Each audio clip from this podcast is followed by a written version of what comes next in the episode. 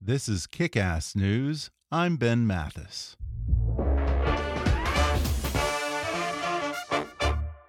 We use them every day to learn, design, and strategize. Dry erase boards and now glass marker boards are must haves in every stage of life. For the visual display products you need and the quality of service you deserve, US Marker Board is the place to go.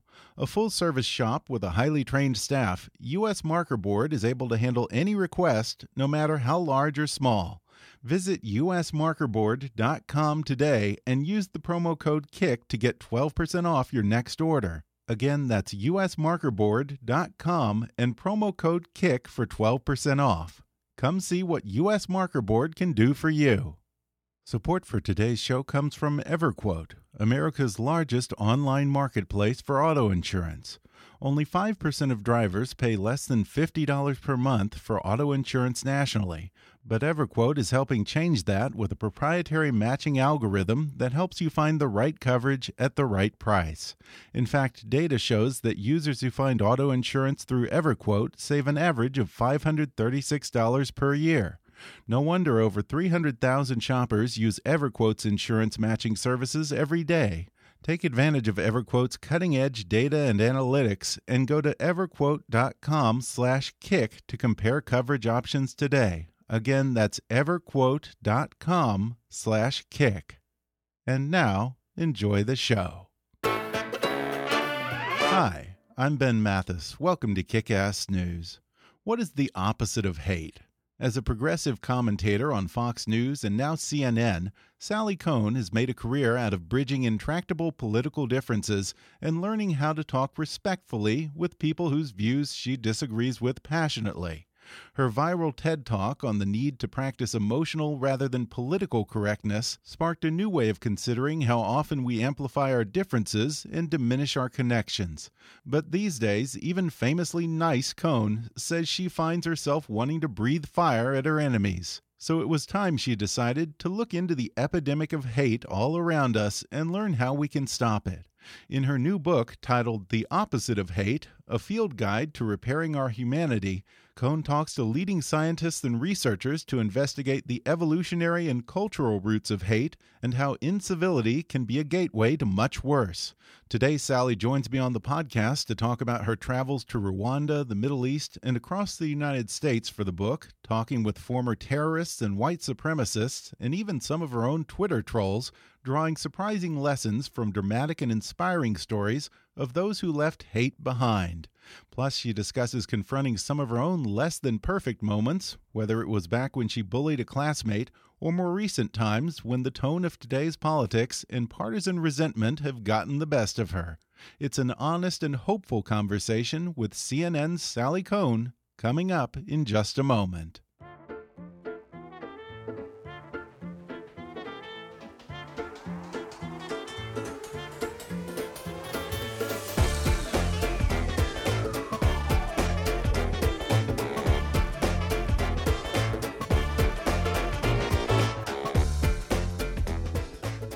Sally Kohn is a CNN political commentator and columnist who frequently writes for the Washington Post, the New York Times, New York Magazine, Cosmopolitan, the Daily Beast, Time, and many others.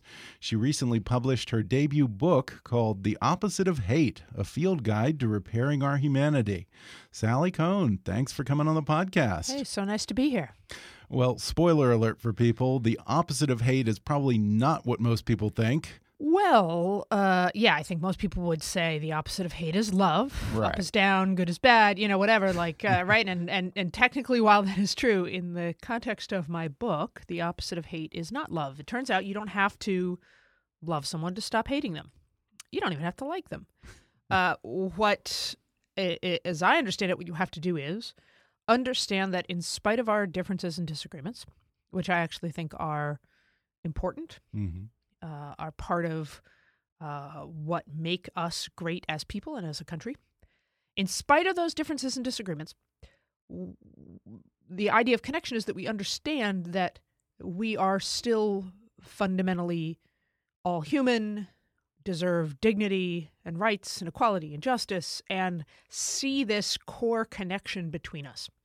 Uh, and that, to me, understanding that, seeing that, operationalizing that is the opposite of hate. I imagine that there are probably those who think, you know, here's this liberal progressive pundit who goes on CNN every day and argues with conservatives, and sometimes things get really heated. So, who is she to preach civility and connection like this? What is your response to that? Um, that's a that's a great question. I um, you know, I, I I hope I'm not preaching anything first of all, but you know, this for me this book, this process, this sort of larger quest is part of a journey mm-hmm. uh, for myself because I, as someone who rhetorically talks about equality and justice for all, realized that I wasn't always practicing equality and justice for all, including uh, not uh, upholding and acting as though I believed people who disagree with me were uh, in, entitled to the same respect and dignity and fairness and kindness that I was. Mm-hmm. Um, so and and for me, actually, part of it is is look, we could argue till the cows come home which side does it worse when it comes to partisan incivility. I happen to have an opinion that it's the right, um, and there's some well-founded evidence on that. But honestly, who cares? Because the truth is, what I do also know is that I'm not going to be able to change the right's vitriol and nastiness and and you know ad hominem personal attacks, but I can do something about the left, mm-hmm. right? Both through my own actions and through uh, you know, not just trying to always point fingers and hold the other side accountable, but hold my own side accountable to doing better. And that's part of what I hope we'll all do. Yeah, and I think one of the things that distinguishes this book from the myriad of books that came out in response to the 2016 election is you say that this isn't so much a response to the election of Donald Trump as much as it's a response to your own reaction to the election of Donald Trump, right? Well, I mean, the book predated that in uh, in a lot of ways. Honestly, okay. I mean, my you know the desire I had to understand my own hate and the hate in the world and do something about it. It really stems from my lifelong work as an organizer and an activist, mm-hmm. and then more recently uh, in 2010, 2011, 2012, being a liberal on Fox News and coming face to face with yeah. people who I thought I hated and who I thought hated me.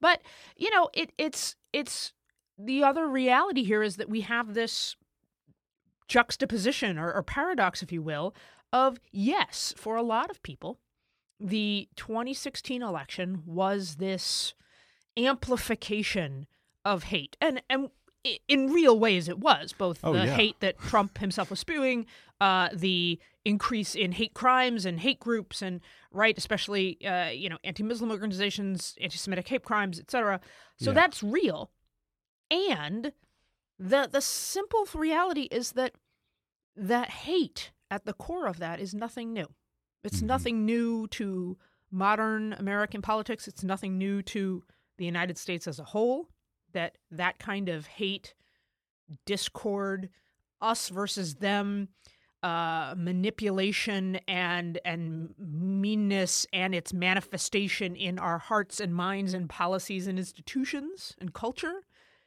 has been a part of this country literally since its inception. Yeah, I applaud your honesty with this book because you you admit before you came over to CNN, you came into Fox News with certain biases against uh, certain hosts and viewers, and being there, I guess, opened your eyes to the fact that not everyone is the devil over there. Maybe, although some people very well may be and still are. I'm not going to call know. anyone the devil. Okay, what, what? Not even Roger Ailes. I'm the late Roger you know, Ailes. Here's the thing. let me make let me make a moral point and a practical point. Okay. You know, morally, I happen to not believe anyone is irredeemable.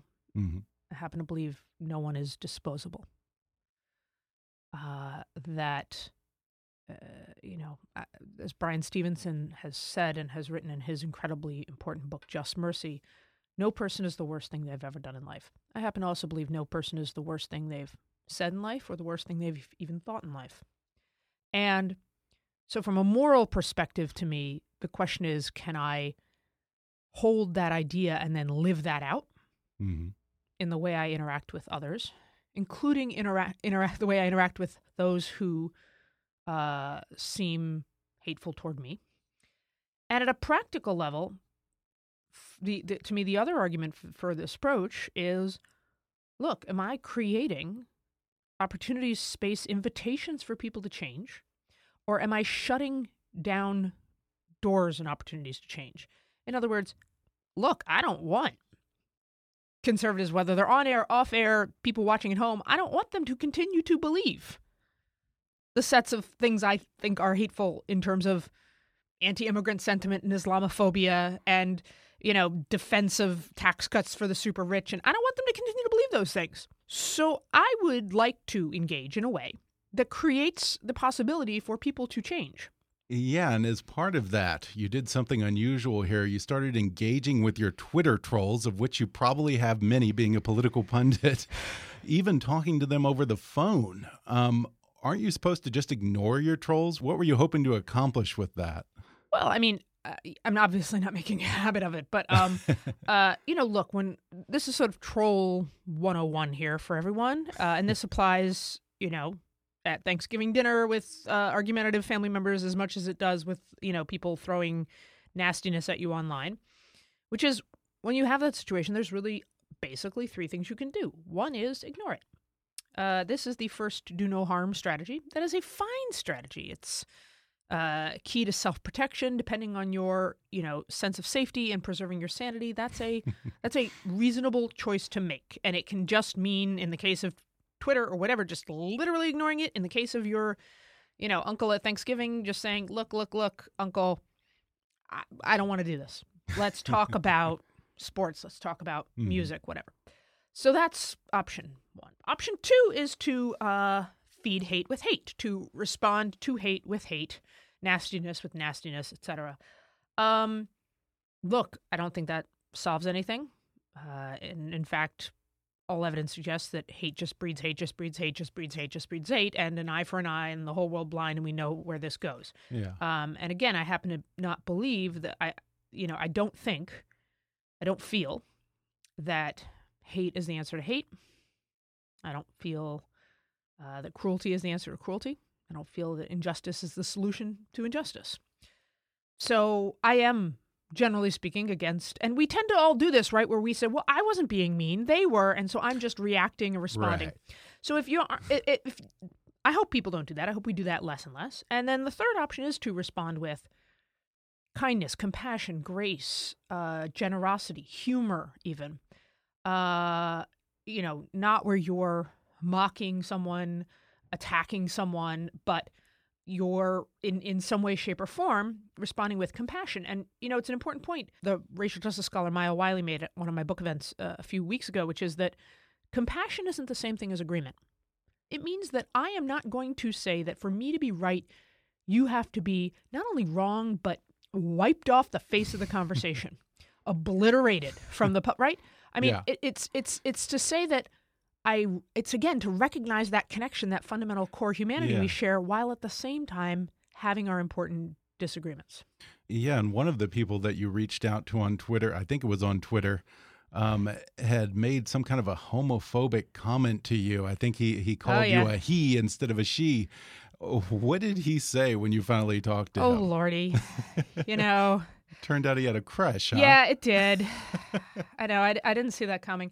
It was very, um, it reminded me of, uh, you know, like being in elementary school, I guess, where, uh-huh. you know, uh-huh. when another kid has a crush on, on, you, yeah. and so they kind of pick on you, or they like, you know, poke you or whack mm-hmm. you, or it was sort of reminded me of this kind of, um, of that kind of thing. Um, yeah. Thin line between it, love and hate. It, well, thin line between love and hate for sure. And also a reminder look, talking to all my trolls was a reminder that you know, as Walt Whitman said, we all contain multitudes. Mm-hmm. Uh, again, that none of us are the worst thing we've done or the worst thing we've said or right. the worst thing we've tweeted. That we all also have the capacity for kindness mm-hmm. and for pain, and for beauty and for humor, and for weird hobbies and you know mistakes and misinformation and uh, you know, to me, I mean, it's interesting. When we call people trolls, it's not even a that's an inherently dehumanizing term, right? I was term, just right? going to ask you if you still use the term trolls you because know you, you, do because you talk the, about no, not categorizing people. Great question. So yeah, it's kind I of a do because it's the colloquial paradox. term, and I yeah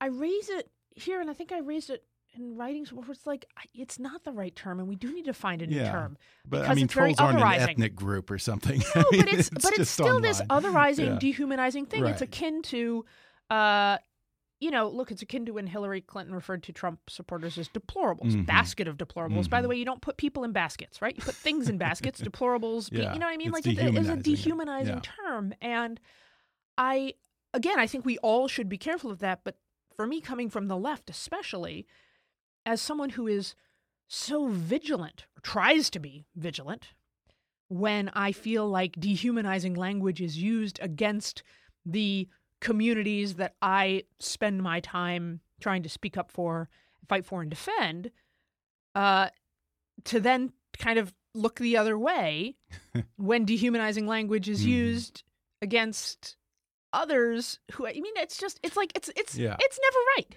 I wonder, are there cases where a medium like Twitter or Facebook has had the opposite effect, where maybe it's broadened someone's peer group and challenged their assumptions and actually helped people overcome their biases? like a lot of things, it can be used for good, they can be used for evil. So, you know, if you are a, you know, kid or not so much a kid, and you're in a part of the country, growing up in a part of the country where there aren't that many people of color, uh, you know, maybe there aren't that many black folks, maybe there aren't that many, uh, or any Muslims, or any Jews, or, you know, you don't know anyone who's gay, or maybe you're in a part of the country you don't know anyone who's a liberal, you don't know anyone who's a conservative social media also allows us to make those kinds of connections, both Mhm. the internet in general and our ability to search and learn and have all that connectivity at our fingertips and actually make those connections if we use it that way. And, and then in the book, I give examples of people who literally left hate movements, left hate movements because of the kindness that they were shown online by the people who they were taught to hate. What's amazing in here is you talk about how so often it can be just the most unremarkable thing. You know, in one case, you have a former skinhead that you talked to who it was as simple as just going to a party and connecting with people who like the same music.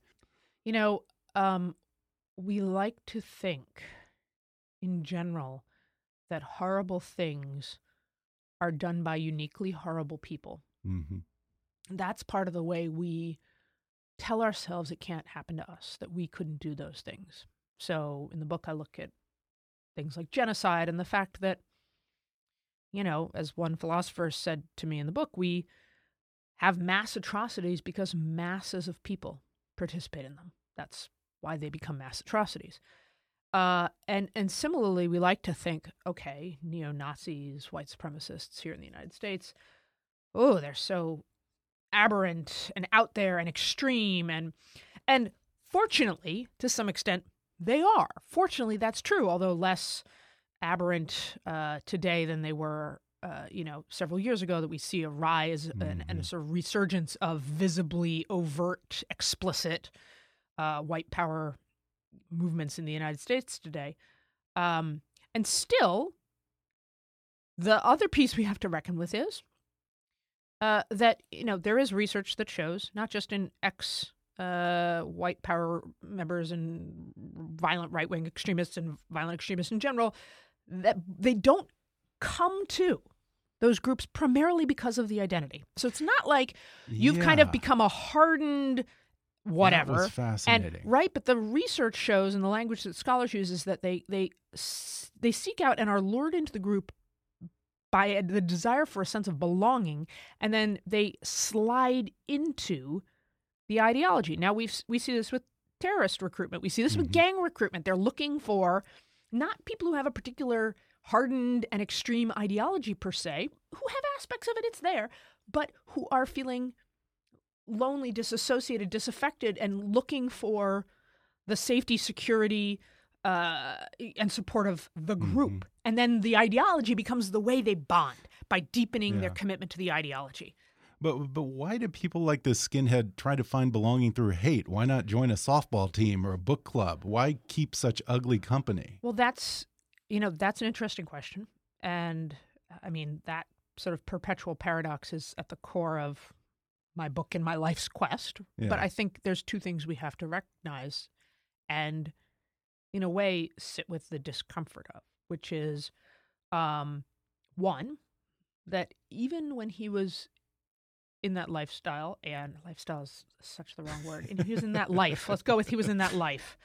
Um, and uh, and in general, looking at research from current, you know, current neo Nazis and current Mm-hmm. They don't think they're hateful. So they don't see themselves. I, I talked to a, a you know a terrorist interrogator who worked for the U.S. Army who did work in Afghanistan, including at Abu Ghraib, and she said, "Look, most people believe their motivations are good." hmm So that's the first thing. It's not like he's again. It's not like most people wake up in the morning saying, intending to be hateful, meaning to be hateful.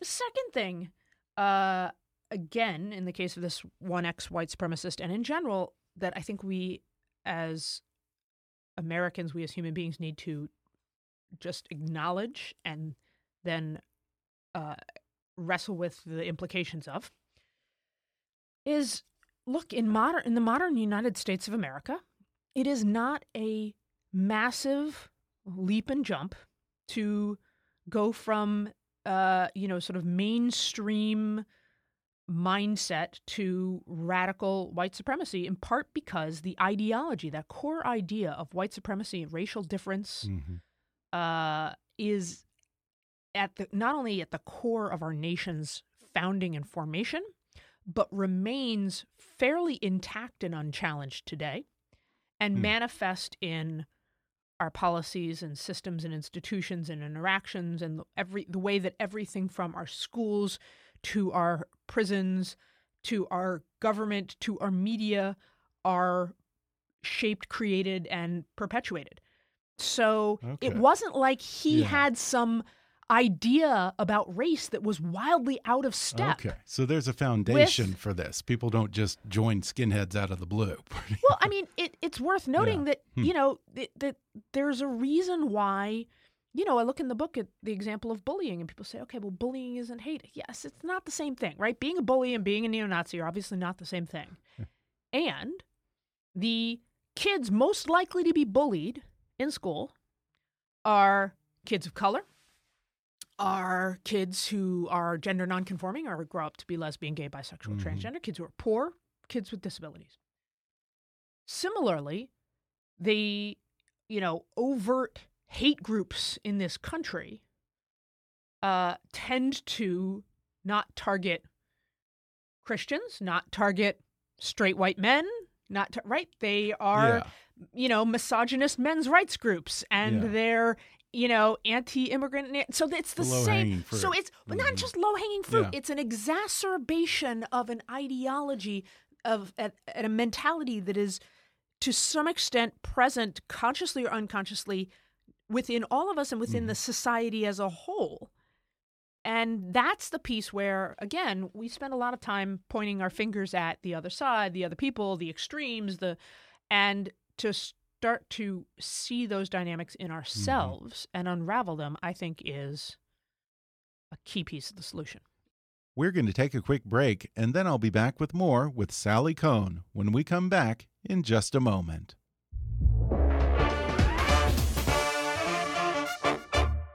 Support for today's show comes from Zyppah.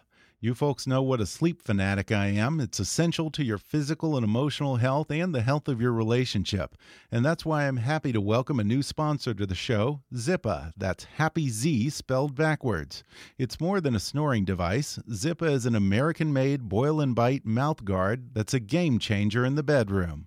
While other snoring devices only have one feature, they either advance the lower jaw or stabilize the tongue, Zyppah does both. There are no other snoring solutions like this in the world. Not to mention, the cost is less than $100, and since Zyppah custom molds to your mouth, it's so comfortable you don't even know it's there. Plus, it's been cleared by the FDA as safe and effective. But look, if you aren't happy with the product, you can return it within 90 days for a full refund. And it's no surprise that Zyppah has five star customer service and strives to maintain the highest reviews and ratings.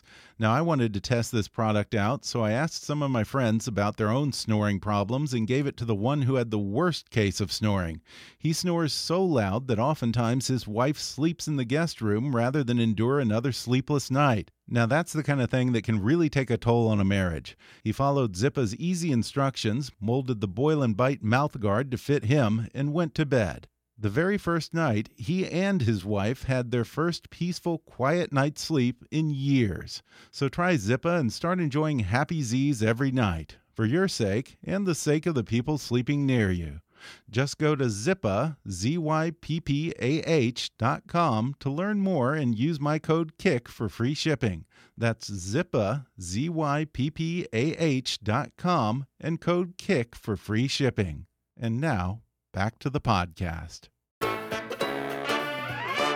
You get into this idea of the inside group and the outside group.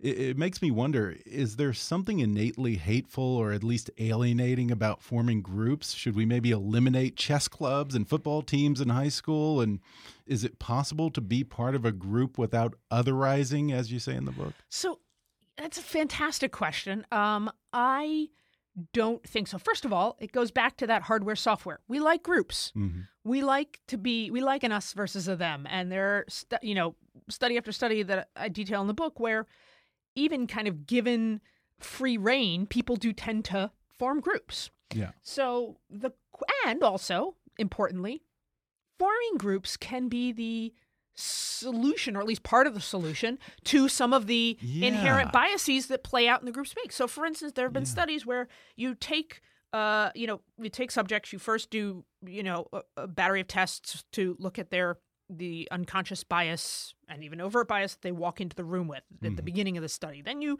conduct a study where you say, for instance, all right, we're gonna just have two teams here, the Lions and the Tigers, and nobody, you don't point it out, you don't mention, you just we you see which team you're on and you see the other people on your team and notice that they are it is a multiracial diverse group of people and just by being told you're on the team with these other folks suddenly subjects unconscious racial bias goes down wow so it's it's it's about salience yeah. and primacy right and you notice for instance that in moments of you know when we have sort of nationalist threats, right? When you see nationalism go, it's just, right, it, right. We, we can unifying. supplant some mm-hmm. groups with other groups, right? Some yeah. people have said the best thing that could happen to the world, to Earth, is for us to discover aliens, because yeah, then we'd have someone enemy. we could have a common, yeah. common enemy, right? the question is, can we can we have constructive groups, mm-hmm. right? Um, connective groups rather than divisive groups. Yeah, and that gets to this study that you were just kind of alluding to, where they put two different groups of kids at a summer camp and they pitted them against each other, but the kids caught on to it and they turned on the counselors Correct. who were really, I guess, researchers who were studying them. I think it says something about the potential for us to rebel against being manipulated either by the media or politicians. Correct. I'm so glad you saw that point. Um, this is a very famous in sort of social psychology circles, a very famous study called Robber's Cave. Mm -hmm where uh, a researcher named Muzafer Sherif had taken uh, a bunch of white boys, ages 10 ish, 11 ish, uh, and put them into two separate camp groups in the woods at a campsite at a camp called Robber's Cave, hence the name of the study. And the version of the study that was reported was this very cut and dry version where there was a three week study. In the first week, the boys were separated into two groups. They had no idea the other group existed. And they instantaneously and seemingly on their own formed group identity. So they would come, you know, they each voluntarily came up with names for their groups. They didn't know another group existed.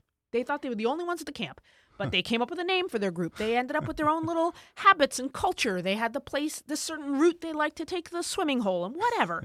Um, okay, that was week one. Week two, they had the groups discover each other one sort of overheard, like they kind of saw them, the other was they were more directly told. And fairly instantaneously, to hear the researchers tell it, uh, they were fighting. They were against, they were antagonizing. They developed this us. So they'd already developed a sense of the us, and now they had the them, mm-hmm. and they operationalized that them in terms of they wanted to compete, but they also sort of hurled slurs about each other. Eventually, they were pulling kind of mean pranks. Then they were pulling actually gratuitous pranks yeah. that involve violence. All because they were just separate groups. All just because they were separate groups. And then, the, and then totally the third, artificial. and then in the third, the researchers said, okay, now they created basically a common disaster, a water pipe problem. that the kids had to then work to fix and it ended up bringing them together to the point where by the end of the third week by the end of the study they were like pooling their money for candy and you know like all mixed up during you know sitting on the buses and on movie night but the thing that few people know even in this field is that there were two previous versions of the study and the two previous versions of the study went completely bust because in some form or another, the short version is in some form or another, both times the kids realized they were being manipulated by because the whole study, the way it's written about in the third, right, this third and public Yeah. iteration, the, the one that's most shared is that there were these two groups, but there was really a third group, the researchers. Yeah. And they were there masquerading as counselors and they had this they had an intent and their intent was to pit to develop these sort of firm groups and pit them against each other and that matters. And so the fact that it helped to me it reminds us the importance of our politics our institutions our structures our history our culture uh, our media and the role that they play in setting up these vicious and hateful us them dynamics and the fact that we like those kids in the first two studies can actually notice that that's happening and rebel against it You referenced this sort of manipulated conflict in talking about the Rwanda genocide. Um, you visited Rwanda and talked with victims and perpetrators. There were actually cases of people who were good friends and neighbors, extremely close friends, turning against each other and murdering their friends and relatives in some cases. How do you even begin to explain that? Um, but let's be clear: the military and the state was also Right, they exceptionally and no, they- no, was also were part- directly yes, physically involved yes, as well. I don't want to. I, I don't yes, want to. but civilians also. No, no. Uh, oh, entirely. And before I went to Rwanda, you know, I'd done my reading and uh, I'd heard that people killed their neighbors and their friends, and I, I, I thought in the sense of like, imagine my own block and the kind of people that live on my block who I know but don't know well, maybe don't know their names. People slaughtered their godchildren. I met people who killed the people they have Sunday supper with every week, or their brother-in-law, or their, and and it was done. You know, the Rwandan genocide was the fastest genocide in world history. Eight hundred thousand people killed in hundred days, and so much.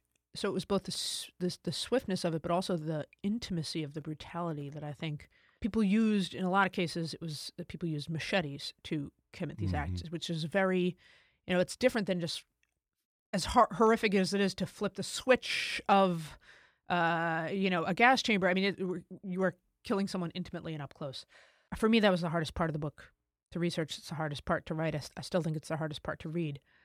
And again, to my point from before, not a handful of psychopaths, all of us. I mean, any of us, most of the Hutu population in Rwanda was in some way implicated or involved. And same thing, you know, you look at Germany, you look at Serbia, these weren't just a few crazy people. In, in every other way, otherwise normal people Mhm. who then did, because of circumstances, situation, did extraordinarily, unthinkably horrific things. And we have to wrestle with and reckon with uh, and understand that that is something we are all capable of. This is not just this country, just this region, just this. We are all capable of it. And you say that perhaps a lot of the, the impetus for the Rwandan genocide, as well as the Israeli Palestinian conflict, probably even the Nazi atrocities, go back to something called competitive victimhood, which I think is very relevant here in the U.S. right now. In fact, uh, explain that idea for us.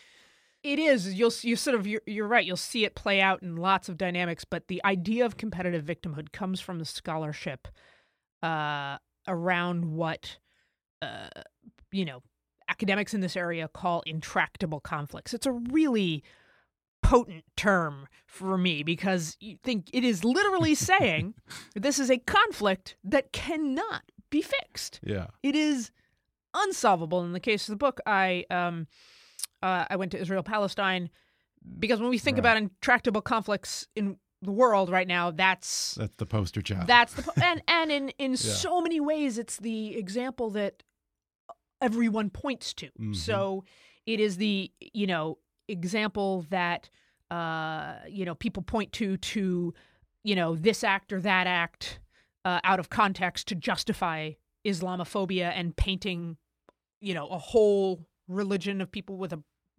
ugly broad stroke. And it's also, you look at uh, the rhetoric of some terrorist organizations, and they point to and paint uh, a few incidences and examples of what Israelis have done, and by extension, then they attribute it to Jews, and and right. So it's it, it's this very it's both intractable there, and then it has these sort of intractable implications in a yeah. way. E- everyone's um, the hero of their own story, I guess, to some that's extent. That's a great way of describing competitive victimhood, or rather, in this case, everyone's the victim of someone else's story. Yeah, and yeah and you know and that the dynamic through history right when sort of uh you know oppression and victimization build and build and build and build and build is it's a version of what we were talking about before where we're always pointing the finger so we can Mhm. always say but look Yeah, what they did yeah. they did this first and it's because they did that that then we did this we wouldn't have done this if they hadn't done that and both sides feel that way and it's not that either story each side tells is wholly wrong or unwrong. It's that it Yeah. takes on and it, it becomes this narrative of who's suffering the most, whose victimization is the worst, but then tends to obscure any culpability or even responsibility or accountability Mhm. for one's own role, however big or small, however relative, in victimizing others. Now, I just have to ask you're Jewish. Weren't you afraid to go to the Palestinian territory? Oh my gosh, I uh, this question fascinates me not for a second and it really does go to no but it, it go yeah no it goes to but this is interesting right because you're not by the way the first person to ask me that I'm, i'm so sure you're I'm not the last of that. and people you know a lot of folks by the way a lot of uh, jews and non-jews in the united states a lot of folks in jerusalem were horrified i mean we're talking people who live you know a 10 minute drive from the west bank yeah. and have never been. They have ideas that have been fed by history and misinformation and propaganda and scapegoating and right about who Palestinians are, who Muslims are, what this region of the world is like, et cetera, et cetera, et Mhm. cetera. And I, as an American, had more freedom of movement Hmm. than Palestinians. Yeah. So you're uh, aware of all Yeah. those things, and it was a beautiful, lovely, perfectly safe, wonderful place to be with, you know, shops and cafes, and like parts of it could have been like downtown Brooklyn, and the, you know, some of the best bread and hummus and olive oil I've had in my entire life, and I would go back in a heartbeat Mhm.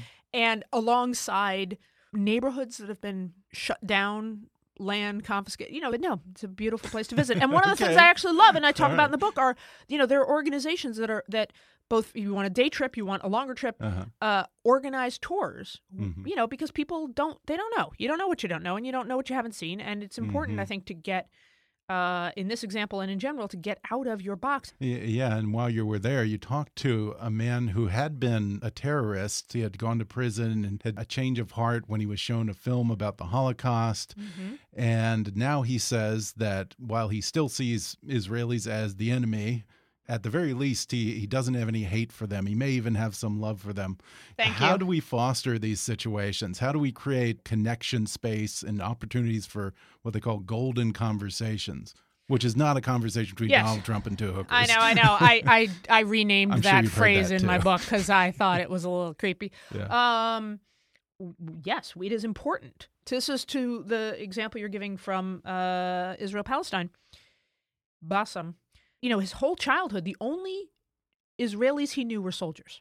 Up until he went to prison, the only Israeli he had ever met or seen, not even met, seen was a soldier harassing, attacking, killing his community. By the way, also the only Jew he ever knew, because to him they were the same thing. So he only knew Israelis and Jews as a violent occupying force. And meeting, hearing stories of, and meeting and knowing Israelis and Jews in general, not in that context, was a part, not the whole, but a part of him getting beyond hate, not letting go of his beliefs, his convictions, his advocacy on behalf for Palestinian rights and, and freedom and justice, um, but doing it from a place of not hate. Uh, and similarly, in the United States, look, the majority of Americans don't know anyone who's Muslim. You know, three quarters of white Americans don't have any non white friends. Hmm. These are, again, it's not the whole answer. It's not the whole problem. It's not the whole answer, but it, it's it's definitively a piece Mhm. of what then allows hate and division, including hate and division in our policies and our politics, to Mhm. fester. Yeah, and I want to emphasize again just how simple these moments of connection can be. Yes and no, right? I mean, it's it's it's. But it can be the smallest thing. Like we said, uh, you know, you have a neo Nazi who suddenly gives up his ideology because he has people who like the same music or he goes right. to a party. I mean, that it was that it was these it, Meets a girl. that it's not that it isn't. Again, if we recognize that the people who are even at the overt extreme ends of hate Mhm. Are not, and this was like, and by the way, there's research that bears this out. I talked to a lot of ex, you know, ex terrorist, ex neo Nazis with similar striking stories where you think, okay, it must have taken some radical, you know, act of Yeah. neo god to get you out of this, and it's just like, mm, you know, and it's, and it's, it's, it's uncomfortable to recognize how casually, in a way, Mhm. people slipped into these hate movements, Yeah. these extremist hate movements, and at the same time, it's encouraging to realize how somewhat casually they can slip out. Now, I'm not again, I'm not giving people a pass. I want to be mm-hmm. clear, I'm not giving people a pass for the overt and horrifically hateful things they've done. What we tend to do is write people off as entirely that. Yeah. You are a hateful monster. You are only a hateful monster. You it's all you'll ever be. Mm. And so to me, for my life, my choice, my path is what can I do to help create opportunities where we aren't just calling people out, but calling people in and giving them opportunities to change. Well, before we go, you start and finish the book by talking about a girl who you picked on when you were a kid in school and how years later you actually went to the trouble to hire a private investigator to track her down. Um, I don't want to give away too much. you already warned I mean, I gave a TED talk on it. No, no, no. It's just So- that one story. but- I like okay. people to discover that story on their own. What were you wanting to know or say to her, and, and what happened when you finally got a hold of her? Oh, um, well, I'll say this much that it's uh, for me. I I think I knew. Of, cour- of course, I wanted to apologize. Um, I wanted to know that I hadn't ruined her life. Uh, that she had that she was okay, and I wanted to apologize. And I I think I knew intellectually that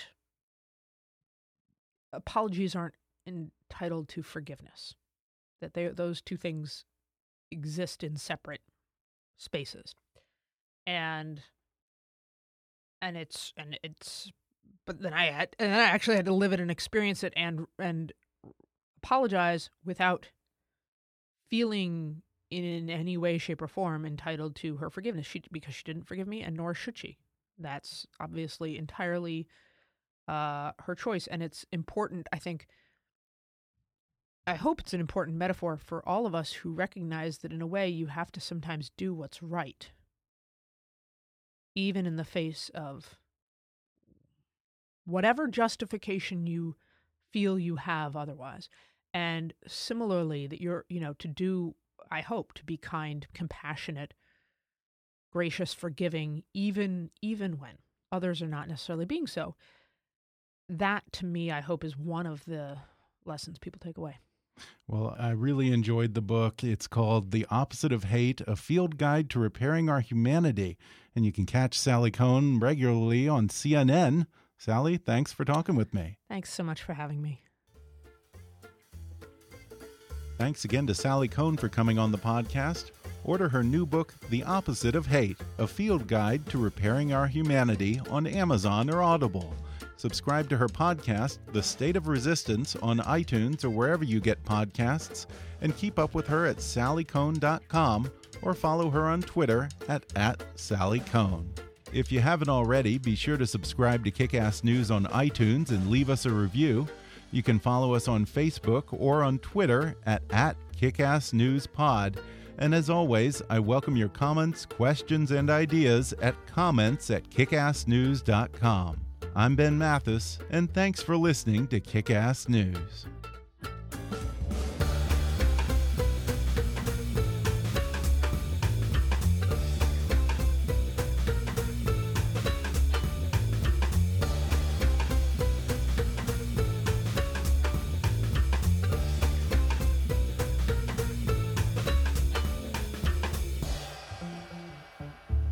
Kick Ass News is a trademark of Mathis Entertainment, Inc.